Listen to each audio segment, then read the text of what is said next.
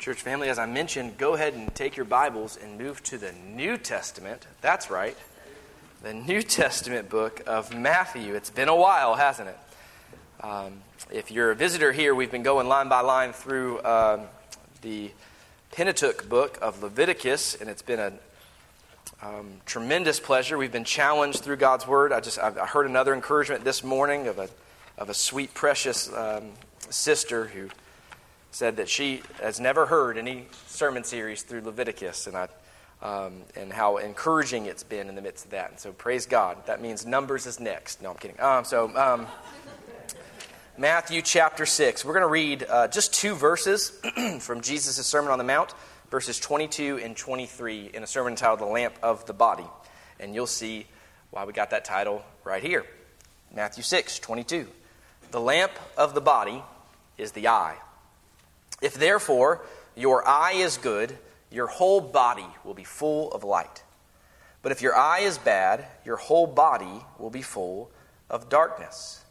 If therefore the light that is in you is darkness, how great is that darkness? First Baptist Church of Grey Gables, grass withers and the flower fades, but the word of our Lord endures. Would you join me in thanking God for his word this morning? Lord, we ask you, the light giver to give us the help of your Holy Spirit to understand and rightly apply your word. Father, we confess that we want more than just to know your truth. But Lord, we want to walk in it. We, we pray for obedience and determination by your grace to walk according to the light this morning. Lord, I, I pray even now, right now, that, that you would you would actually chastise every heart that has walked into this place with a disposition of disobedience and stubbornness. Father, those who have entered into this place this morning with no intention whatsoever of doing your word as they walk out of here. Lord, that's not a true disciple. So, so we pray for your help to be true disciples, not just spectators or consumers coming to this place thinking we've somehow offered a, a sacrifice of praise and thanksgiving that is somehow satisfying to you by our mere attendance. But rather, Lord, help us to come as the meek, the humble, the teachable, and the brokenhearted out of grace. Give us help, Lord. We pray in Jesus' name. Amen. Amen. Thank you. You may be seated.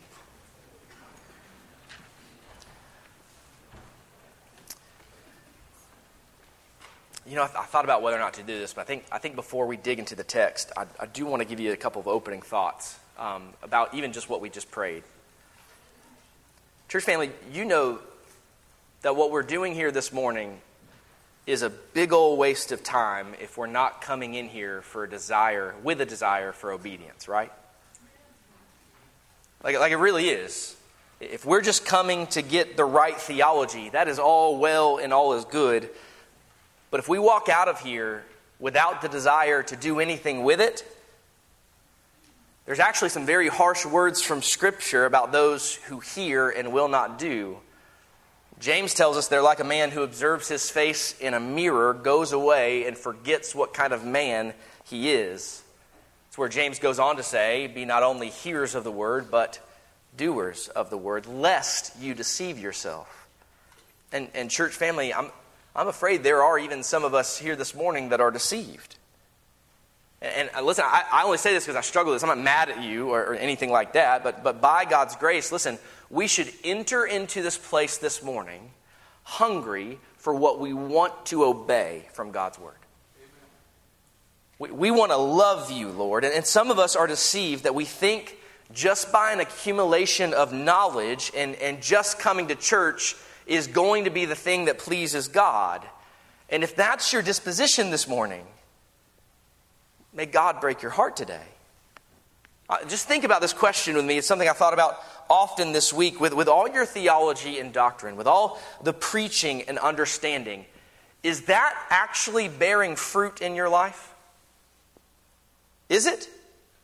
The question is what effect does the Word of God and the gospel have in our lives. So, so let's, let's have this opportunity even now just to get our disposition towards the word right this morning. Are we coming looking for opportunities this week in our marriage, in our families, with our kids, in our workplace to obey God's word? Yes, we want theology, but we also want to live theology. Okay, that's my footnote at the beginning. Um, and I say that because, again, I'm feeling the weight of that. I ask myself that question often. Why, why am I studying theology? Why am I aiming to know the Bible? Is it just to know more or is it to be transformed? So, as we come to our text this morning, I think we notice something here in the first couple verses, and, and, and, and just taking it where it's at, you notice in what I just read, there are no commands here.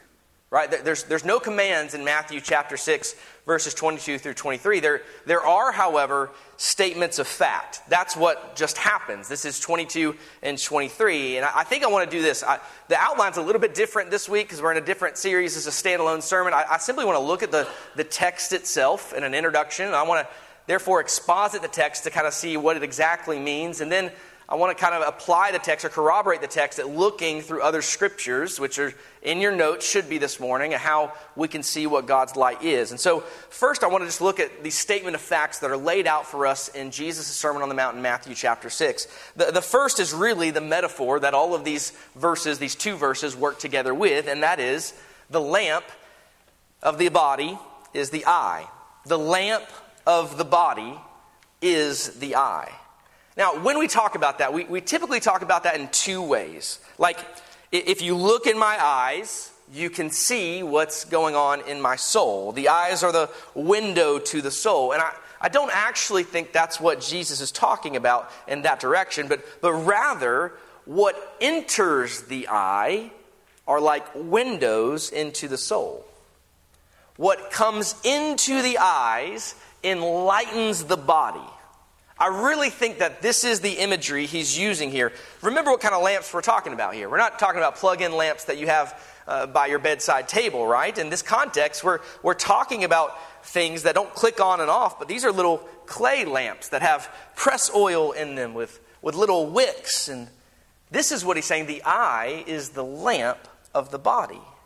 So, what you put into your eye by way of light is what goes into your body. So, so, that's the metaphor. It is the eye here. Whatever this is, whatever we're going to see what it is, what it means physically and spiritually, but whatever this is, it affects your hands, your feet, your knees, everything.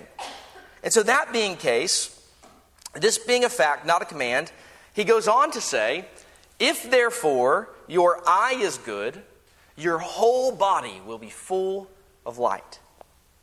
I kind of like that imagery, right? That's, that's very interesting to me. I, I just I had a doctor's appointment this week, and I thought it'd be really cool if, like, my eyes were just light and she could just look into them and just, like, immediately look and see everything that's wrong that's going on in my body and be like, oh, I see it here. You, you ate a Lego at, like, age four, and I need to pull that out. I'm, I'm, I'm pretty sure that's what it is.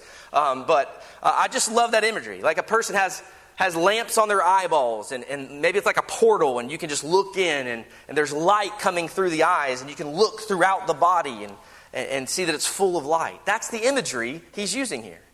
And so he says if your eye is healthy and the light is getting in, then, then throughout the whole body, it will affect the whole body. Then he goes on to give us the opposite meaning there as well. He says, if your eye is bad, your whole body will be full of darkness. This is not the image of a black light, the, probably the way we think about it, but but imagine if you had a flashlight that, that you could walk into a room, turn it on, and it actually makes darkness. Right? In fact, there's a paint now uh, they've come up with that has special compounds and, and mixtures in it that does not reflect any light whatsoever. It's, it's amazing. There's no glare, there's no reflection. It absolutely absorbs and dissipates light, so it's the purest black the human being can conceive. In fact, I think that's what we painted the Sprouts room in this week. Is that true? No? Oh, I'm just kidding. Um, no. But here is the picture of, of darkness going in and it absorbs all the light that's inside. So there, there are two kinds of light there's the dark light, so to speak. Picture the flashlight that, that breeds darkness, this bad eye that fills the body full of darkness. And then there's this bright light that fills the entire body full of light. Which then begs the question that you're probably asking at this point what in the world is he talking about? well, he finishes the section this way by saying, If therefore the light that is in you is darkness, how great is the darkness? So his conclusion here, I, I think of this really as a woe statement. Right? He, he comes to a kind of conclusion that says, This is just terrible. He says, if it's true that your eye is bad and your body is full of darkness, that even the light in you is darkness, oh my goodness, how great is that darkness? Just think of the evils of the world. Just think about darkness. And, and even some of us as adults really don't like the dark, but there's a, there's a greater darkness than even a physical darkness is to be feared, and it's the darkness in the hearts of people. Guys, just look at human history warfare, murder, abuse, hatred, all that can come out of the human heart makes physical darkness and misery pale in comparison. Jesus is saying, look, if there is any darkness in you by virtue of this bad eye, my goodness, how great is that darkness? That's a darkness that brings about woe and sorrow and misery far beyond what even the plagues can bring. And so that's it. That's kind of the, the explanation there, or the introduction there. So then a couple questions just probably pop up if we're paying attention, right? Those are statements of fact. The question I raised immediately when I read this is what in the world does this have to do with the context of what Jesus is talking about?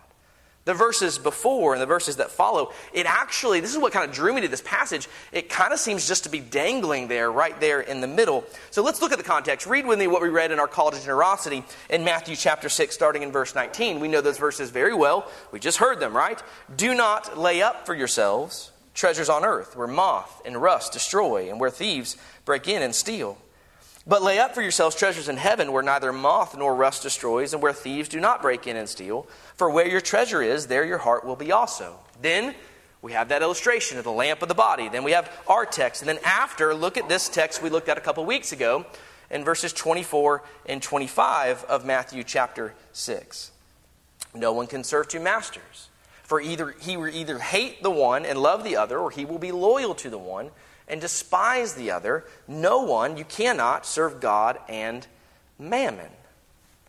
So, both of those things have to do with, I think, money and treasures and possessions, right? That's what the commentators say. They say this is the context. It seems to be saying something about our treasures or our money. And so, the application here would be, according to them, something like if you fix your eye on evil treasures, evil things, the things that are temporary, if you serve the God of mammon and just live for riches or prosperity or profit or comfort, those fill the whole darkness of the body, and how great is that darkness? Now, I, I, do think that is one seemingly legitimate application, certainly. It's a difficult application, but I think it's, I think it's partly right. But but here's the problem in the text we read, he doesn't mention money at all. He actually is just stating this as a principle. So, so it could be that, or it could be he's making a larger application and simply saying, when it comes to the heart of the issues of money, it's really not a money issue. It's what's in you. It is what do you have your eye set upon. If you present before your physical and spiritual eyes darkness, the things that are passing away, things of the evil one, if those are the things that have ultimate meaning to you, it's going to affect the entirety of who you are. And so, so I believe there's a specific application of money and treasures here, yes, but there's also a general application we're going to spend most of our time on, and that is uh, setting evil before our eyes. I think this is an application we really need in our culture today. In fact, I, I, thought of Psalm 101, verse 3, I believe, where, where David says, I will set nothing wicked before my eyes. It's a good verse to tape in front of your TV or put on your iPhone screensaver. But, but is this what he's talking about? I, I, I do again. I think it's a mixture. What you look at, what you fix on, the things that are of ultimate importance to you, the things that are before your mind, affect everything you and I are. And so, so let's see that again in the text with, with this simple question Is he talking about the physical or spiritual eye? What's he talking about here in the exposition part? Is he talking about the physical or the spiritual eye? I, I'm going to say he's talking about both the physical and spiritual. And, let me just, I'll give you three areas I think we struggle with this the most, okay? This idea of, of bringing things into our mind that affect everything that we are. Three areas I just think personally, culturally, we struggle with them most. most. And, and one is, for instance, some of you are still viewing pornography. You just are. And, and you, you can blame it on bad parenting or your depression or a lot of things. Well, what is Jesus saying about this? He's saying it is actually filling your heart with darkness. Whatever your reason, whatever you are self medicating, whatever it is you are fulfilling in pursuit of that, Jesus says what you put before your eyes is affecting your whole body. It just is. You cannot look at the Word of God and pornography together because this darkness absorbs light. And if your eye is evil, you can look at light for a minute, but as soon as you look at that darkness, all the light is absorbed It's taken away and it becomes worthless. So, is he talking about physical eyes? Yes, I believe. And uh, one of those areas is certainly in sexual perversion. I think another area is, is listen, maybe your struggle is with cultivating covetousness, greed, and worldliness. Because you love to look at catalogs. Do people still look at catalogs? Let's just go ahead and say Amazon or Pinterest or whatever the thing is these days. My kids still get uh, catalogs every year from Amazon and Costco, and they circle every single thing in that page. But, but, the, but let's just say you have a problem with this.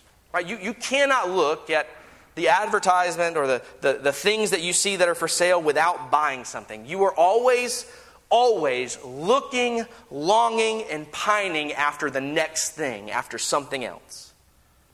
I think that's an area we struggle with. Not only sexual perversion, but, but covetousness. The third area I think I think our struggle in a lot of areas, and this is the one we don't even talk about, it's violence. Listen, not to sound super fundamentalist here, but, but you can't deceive yourself to think that you can watch things and play things that just glorify the brutality of violence eh, completely unguarded and think that that won't have an effect on your heart. I'm guilty of that. Listen, it, it just it just can't happen and, and you know what I mean. Don't, don't, you're making the argument in your brain. You know what I mean by that, right? When it's violence without purpose, when it's flaunting violence, when it is just purposeful, utter wickedness at the goal, people will argue, well, the Bible has violence. Yes, it does, but you know that's not what I'm talking about. I'm not talking about violence in the context of good and evil. I'm talking about, I'm talking about just feeding on the brutality of violence. I think those are the three areas. As I look at this particular text in the physical eye, the areas of sexuality, of greed and covetousness, and of violence are the three the biggest areas that, that bring darkness into our souls and our physical eyes. But I would also say this is more than just about physical eyes, it's also about what's true in our spiritual eyes, our spiritual light.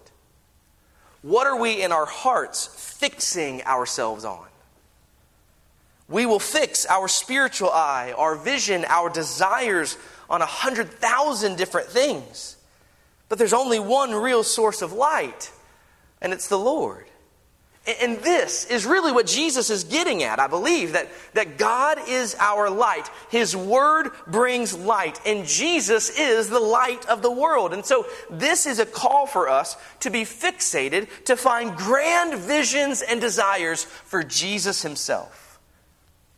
In fact, let's look at some scriptures now that, that I want you to write down and study. They're in your, your bulletin. I, I just want to spend the rest of our time examining this. In fact, I think I've, I've uncovered enough of well, about what we struggle with with darkness. I want to look particularly at the way the Bible speaks of light. Because this is, this is, as we talk about in our biblical counseling class, this is not about just saying no to things, right? Just the stop it. This is, you're, you're struggling with just stop it, but it's replacing those things with what is good. And I think the Bible is very clear here about speaking of light and what we are to replace those things with. First of all, Psalm 4 6 is the first text. Again, uh, remember those three major categories of, of sexuality, sexual perversions of different sorts, covetousness, greed, just call it consumerism, the idea of just wanting more, always, always saying, listen, if we, if we just get that house, we won't fight anymore, or this thing, that car, then I'll be happy. If I can just get that dress, then I can look how I want to look. And then the third category of violence, those three, again, general categories of ways we get darkness in. But look at these verses in regards to how we get light in. And again, I think this is basic, but we need to hear just the basic sometimes. So, Psalm 4 6. It says, There are many who say, Who will show us any good? Lord, lift up the light of your countenance upon us. Lift up the light of your countenance. To see the countenance of God by faith and by the declaration of who He is, is light. It's looking upon the character and person of God. We need that light, and that light is in His countenance. And so, while we're filling up our spiritual innards with perversion or greed and violence, where does that light come from? It comes from gazing upon God, His character, and His person. Clearly, that's where light is coming from. All right, also notice in Psalm 18, verse 20, 28. Psalm 18, 28. It says, For you will light my lamp. The Lord my God will enlighten my darkness.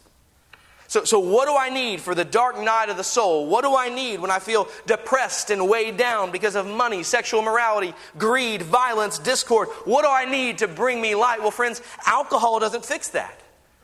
Neither does drugs. Neither does more sexual immorality or, or buying more stuff. It is only God, His presence, and His glory that fixes that. And the psalmist says, You, the Lord, you enlighten my darkness. And so we keep taking these false idols, these false things, and trying to put them in. If only I can get a happy marriage, then I'll have my light. Friends, your happy marriage is not your light, the Lord is your light. Obedient children are not my light. The Lord is my light. A good reputation, a good status, more friends, more popularity is not your light. The Lord is the light of my soul, says the psalmist. He enlightens my darkness. Notice, please, in Psalm 27, verse 1 The Lord is my light and my salvation. Whom shall I fear? You say, I'm just gripped with fear. Well, listen, sinful fear is a darkness. How do I dress my fear? By getting the Lord into my life, to get Him into my thinking. The verse goes on to say, The Lord is the strength of my life. Of whom shall I be afraid? Listen, what I need in assurance is not simply the platitude of, you know what, in the end, everything is going to be okay. Because it may not be in this world. What I do need is the presence of the Lord, who is my light, even in the midst of my darkness. It doesn't mean the darkness goes away, it means that I'm close to the light in the midst of the darkness. Or Psalm 36, verse 9, the text tells us, For with you is the fountain of life. In your light, we see light with you in the presence of God is a, it's like a fountain that just keeps shooting out life after life. It's not pouring out, it's not trickling out or dripping out like, man, I just wish I get a little bit more of this. No, it's a fountain that's springing up, it's bursting forth in the presence of God. There is a fountain of fresh spring water of life that has light in it. The psalmist says, That's where I'm refreshed. It's in the presence of God Himself. Psalm 43, verse 3, another verse goes on to say, Oh, send out your light and your truth. Here, there's, there's an overlay of, of you, know, you know what's going to bring light in the midst of my darkness? Well, according to this verse, it's the truth of God. Here, we're moving into what God reveals about himself. And here's the point listen, friends, some of you, frankly, are sitting in darkness. Like, like, some of your marriages are sitting in darkness. Some of you personally, emotionally, are sitting in darkness. And, and, and you'll come to us as your pastors, and, and we keep asking you some of these questions like, you know, what's your time like in the Word? And, when we say things like that, I get it because we're pastors, but when we say things like that, all that's going on in your mind is, why are you just asking me if I can keep the rules? But, but what, we're, what we're really saying when we say, What's your time in the word like? We're saying, How's your light? How much light are you getting in in the midst of darkness? Are you receiving light? And often when we say, Have you been in the Word? Have you sought God? All you hear is, Have you checked off boxes? That's not what we're saying. We're saying that with God, in His Word, there is light and there is life. His Word, His truth, and the endurance of His truth brings light. And so we're hearing, Oh, it's so dark. Things are so hard. Well, hey, have you opened your Bible? Have you opened this book? No, because things are so dark. Okay, it's so dark, and because it's so dark, you won't go into the light? Friends, it's no wonder after a while we might get the impression that you actually love the darkness and not the light.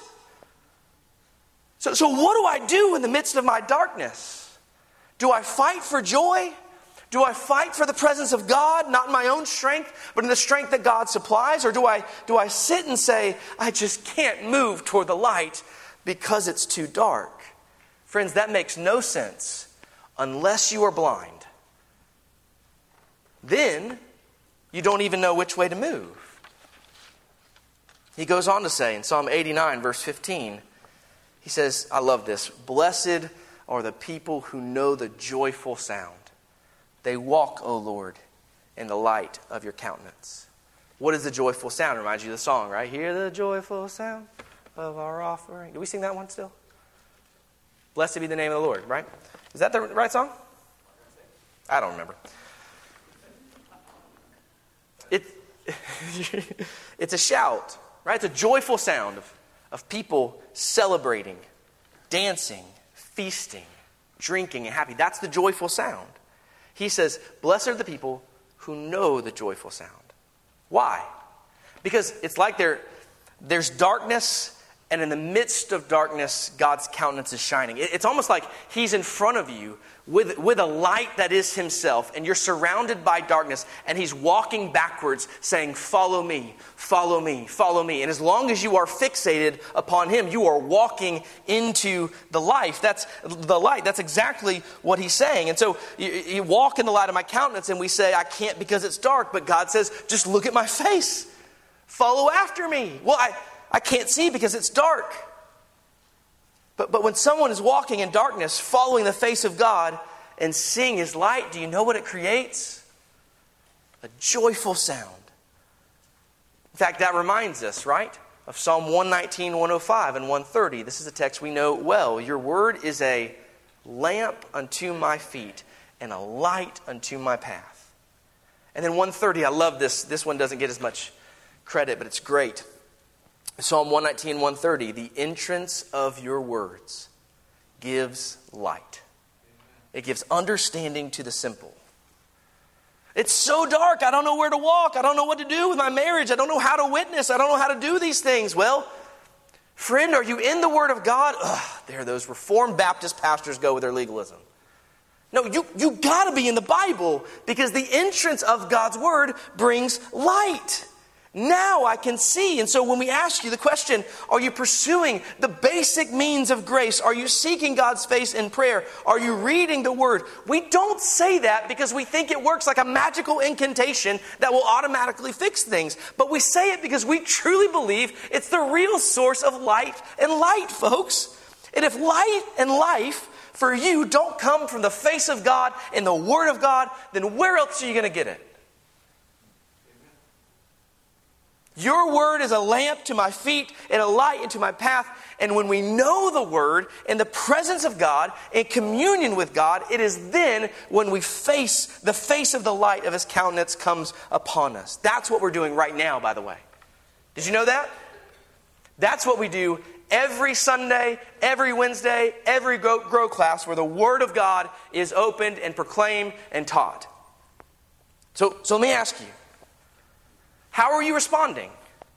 Even now. There's this appetite to say, yeah, man, how could I forget something so simple? It's the Word of God and, and God's revelation of Himself. In Jesus, by the illumination of the Holy Spirit, this is the light I need. I mean, let me ask you anyone been walking in darkness out there lately? Anybody walking in difficulty? Family, it, it's dark out there, isn't it? But here in verse 130, it, it's like I'm going to take these words and enter them into your life, telling you the meaning of them. And when someone does that, and we see with spiritual eyes, it gives light. Those who are sitting in the midst of darkness have now seen a great love. And so, is the preaching of the Word of God right now experientially bringing the light to you?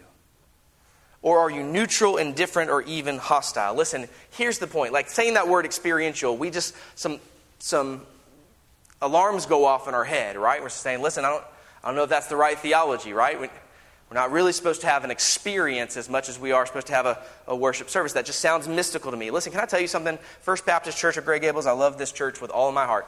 I, I do not, in this season, worry about us being over emotional when it comes to the preaching of God's Word. Can I tell you that? You know what I do worry about? Us seeing this as light. Us treating this as if the pro- proclamation of it is actually bringing light and life to us. That, that's where I think our struggle is. And so, listen, I, I, get it. We, we may come a point where we have to, where we overcorrect and become too experiential and too emotional when it comes to proclamation of the word. Trust me, as your pastor, we're not there right now. What we need is a little bit more, oh, how I need the light. Bring the light. Give me more light. That's between you and the Lord. But he goes on to say, it imparts understanding to the simple. I don't know about you, but that, that's good news to me. All right, listen, you don't have to be super smart. It's simple. This is God's word and it's true. It impacts my life. It tells me how to love my spouse, how to love my kids. It tells me how I should be teachable and open. It tells me how I should confess my sins and repent of my sins. It gives me all things pertaining to life and godliness. Friends, how many more books, more sermons, more counselors, how many more exhortations do we need to walk in the light of his countenance? I would say, church family, I would say most of us in our context, have more than sufficient light to walk in his countenance. I'd say what we're lacking is not light, what we're lacking is obedience. In most cases, we have enough light to address the things that God has placed before us. And so when Jesus says, if the eye is good, what he means is if you are gazing upon the glory of God, it fills your whole body with light. If you're gazing at the Word of God, it fills your body with light. But if you can't get that light in, friends, again, there's either something wrong with your eyes or you're not putting the light in front of you. It's one of those two things, folks. All right, let me give you some, some take home thoughts before we go. This is the light that gives life. I think I probably ever co- covered the application here, so you can put all three of those things up. God Himself is the light, God's Word is the light. We've seen that from the Psalms already. Uh, the light He gives us is God Himself, the light He gives us is the Word of God. I, want to I wanna focus kind of on the third thing there. It's just uh, the, what we see ultimately is the light that gives life is Christ Himself. This is what Christ says of Himself often. John chapter 8, verse 12, the text hopefully we've heard before. Jesus spoke to them again, saying, I am the light of the world. He who follows me shall not walk in darkness, but have the light of life. What do I need for obedience, for love, for confession? It is an insatiable appetite for the face of Jesus Christ. And hear me, not just the theology of Christ detached from the person of Christ, not just the theology of the Bible detached from the person of Christ himself. It is the glory of God, as the Apostle Paul says in 2 Corinthians, in the face of Jesus Christ. And he says, I am the light of the world. Whoever follows me does not walk in darkness, but will have the light of life. In verse 13 of John 8, he says, The Pharisees therefore said to them, Him, you bear witness of yourself. Your witness is not true. This is something you notice about Pharisees when you read the New Testament. They, they, the Testament, they always have an argue, argument with Jesus. Something you notice is that the Pharisees never satisfied. The Pharisee is always saying, Yeah, but. Instead of saying, You said to seek your face, O Lord, your face I will seek. But, but, you don't understand how difficult my marriage is. But you don't understand how hard things are. But you don't understand the difficulties of my children. No, I don't. But I know, I know what's true. like I know that I know that Jesus is the light of the world. I know that those who walk in his light will not walk in darkness, even in the midst of darkness, because Jesus said it. Therefore, I believe it. Likewise, in John chapter 12, verse 44 through 46, Jesus says this Then Jesus cried out and said, He who believes in me believes not in me, but in him who sent me. And he who sees me sees him who sent me. I have come as a light into the world, that whoever believes in me should not, and this is key, should not abide in darkness. Listen, so, some of us walking through darkness, we describe our situation as being darkness. And here's Jesus' answer If you believe in him, you will not remain in darkness. Like you, you may be in for a season. You may struggle with this, this feeling of darkness around you or experience of darkness around you, but, but Jesus says, makes it very clear. If you believe in him, you won't remain there. You won't remain confused. You will know some basic things of what you in your life need to repent of, and you will know the difference between the works of the flesh and the works of the Spirit. He goes on to say in John 12, verse 47, he says, And if anyone hears my words and does not believe, this is one thing I love about the Greek language. This word right here for believe, it can mean both believe and keep and obey. You want to know why? Faith and obedience are always tied together. so I really like the, I really like the better interpretation, in my opinion, is if anyone hears my words and does not keep, follow, obey. This is where the issue of obedience comes in. Because, friends, it's not just looking at the face of Jesus in some sort of abstract way. Don't claim to see the face of Jesus and not keep the words of Jesus. Because, you know what that is? That's a painted lamp. You have a painted lamp of Jesus that when the lights really go down, it doesn't give any light whatsoever. He continues If anyone hears my words and does not believe them or keep them, I do not judge him, for I did not come to judge the world but to save the world. He who rejects me and does not receive my words has that which judges him. Friends, reception is not just knowing all the red letters of the Bible so we quote them. It is by grace alone, through faith alone, in Christ alone, by his justification alone, to his glory alone. And we say, now I'm set free. In fact, next week, reason I want to put this here is next week we're going to talk about the freedom of obedience from Leviticus 18. So, so what do we do in response to this? Maybe we're, we're in a season of life right now where we're just, we're just wallowing in the darkness. We, we have to ask ourselves the question Am I constantly putting the light of the world before me? And listen, some of you are. Some of you are reading the Bible every single day, but you're not really reading it. You know what I mean by that? You're not, you're not doing it with a, with a heart that's open to receive it. You're not digging down deep into it. And I get, I've been to those seasons. I, you've been in those seasons in life where you're just like, I'm doing that. I'm reading the Bible, but you know that your attitude towards the Scripture is not that it's light, but that it's just duty. Friends, our understanding and doctrine of this is the light of God's countenance upon us is pivotal for our fight in the midst of darkness. So if you're in the midst of darkness right now, let me encourage you. Bring the light of the word in front of you. Seek the Lord. It, it's remarkable how, and I think in particular, particular, I was having this conversation with a brother this morning. We, we talk about this as a place of rest, right? And some of us take that too literally to, to mean physical rest. And, I, and we, we, take it, we, we physically rest in the midst of the By that I mean sleep. Um, that's, there is a rest, and I'm glad you're comfortable here. Um, but, but what we mean by a place of rest is this is where you find your spiritual hope.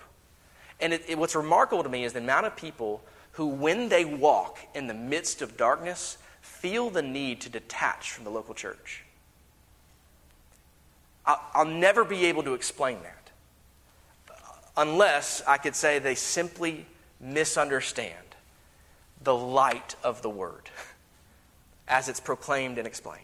And I want to show grace to that, but, but all I have to give you is not the comfort of man's wisdom, as Brother Richard read in our time of confession. All I have to give you is the light of his word. And if you're walking in the midst of darkness, friends, that's what you need.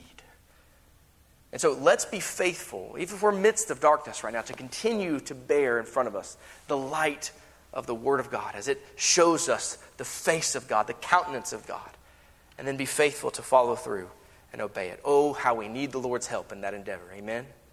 But He is faithful and just to give it. Would you stand with me as we close this morning?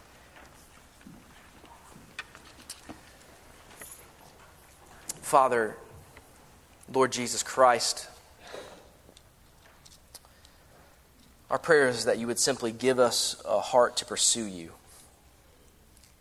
that you would allow us the joy of stop making excuses. Father, I pray that we want to be a scandalously radical church in love and obedience to Jesus Christ because he is worth it. He is our all in all for those who have him at all. Lord, please give us grace to love you. Lord, would you Fill our countenance, our heart, our bodies with the grandeur of who you are and your word. Lord, would you simply renew our passion to read the scriptures for ourselves? Would you show us our great need for that light and guidance? Would you show us Christ? Give us that heart and desire to pursue after you. Lord, I pray for those who are hearing these words, if they're still sitting in darkness, maybe it's it's the darkness of the physical world and the eyes who have taken in perversion, covetousness, greed, violence. Maybe it's the spiritual eyes who are constantly tempted to put their hope in those things. Father, I pray that in this moment the gospel of the free grace of Jesus would have light dawn upon them for those who don't know Christ and for those who do know Christ, that you would bring converting, sanctifying, renewing power to all of our hearts, and you would show us your ways. In Jesus' name, we pray. Amen. Amen. Thank you, church. You may be seated as we come to the conclusion of our service. And the time of invitation in particular, I think it's uh, hopefully it's very clear. This is primarily those to, who are walking with the Lord and, and are struggling in the midst of darkness. And I know so many who are. And some of you, listen, let me encourage you. Some of you are seeking the light of Christ in the midst of your darkness. And you're such an encouragement to those who are around you who are also struggling that continue on Press in to seeking the light of Christ in the midst of darkness. Some of you, you know where your struggles lie, not only with the physical eyes, but the spiritual eyes. And, and simply, this is not an opportunity to shame you or try to make you feel embarrassed. We are the family of God, and we come to encourage and love one another well in this time, knowing that if not uh, but the grace of God, so would I. And so uh, you will find many people who are probably struggling in the very same area that you are. And That's what's beautiful thing about family is our ability to share with those who are walking with us and to know we're not alone in the midst of our struggle. And so if you're here this morning and you are you are feeling like you are in the midst of darkness and you are just surrounded by darkness and you know that you are not seeking the light of the word uh, then please come forward, share some uh, confession time with your brothers and sisters. Uh, who knows what that will open up in their life to be able to provide you with accountability and love and comfort and prayers, all those things that are necessary for you to continue to fight on and press on for the glory of God. Maybe you're here this morning, though, and there's been, there's been no light in your life whatsoever, and you know that to be true. Maybe you're here this morning and you've only known darkness the darkness of self, the darkness of selfish desires, the darkness of the world around us, and you've never beheld the glory of, of God in the face of Jesus Christ. Friends, if that's you today, then I want to encourage you to come forward, hear the gospel message that there is a God who loves you, who uh, created you in his image for the purpose of you bringing honor and glory to him, but because of sin, because of our father Adam and us inheriting and, and then also choosing to rebel against him constantly, we are born his enemies, rebelling against his good and righteous desire, uh, rebelling against the created purpose we have to live for his glory. And that sin actually brings forth a punishment, a well deserved punishment of, of death, not only experiencing physical death, but a spiritual death, an inability to commune or walk with the God that we were created to fellowship with and enjoy. So, of course, there's going to be a hole in your life. There's going to be an emptiness in your life because you are not living out your purpose of communing and fellowshipping with a God that you were created to enjoy. And, friends, that's because of sin. But the good news of the gospel is this God has sent forth his Son, fully God and fully man, the Lord Jesus Christ, to live a perfect life, to live a life that you and I should live but could not live. Jesus lived, and because he lived, he did not deserve or earn a punishment for his sin, but still willingly took upon the full wrath of his Father uh, to bear that sin for you, so that you could take part in his righteousness, could be covered in his righteousness as he took upon himself your sin. And so, friends, if that's what you desire today, if you desire today to be seen in the eyes of your Creator, as righteous, there's only one way, and it is to come, over, uh, come under the blood of Jesus Christ, our perfect sacrifice. And you do that by repenting of your sins, declaring, I no longer want to be king of my own life. I want to follow Jesus. I want him to be my king. And then you trust in his finished work on the cross uh, for the rest of your salvation, for all of your salvation, to know it is the only thing that brings you into communion with the God that created you. So, friends, if you haven't this morning beheld the face of the glory of God and in the face of Jesus Christ. That, that gospel opportunity is there for your taking. You can come forward today after our service at any point in time to your neighbor and say, I, I simply, I want the light.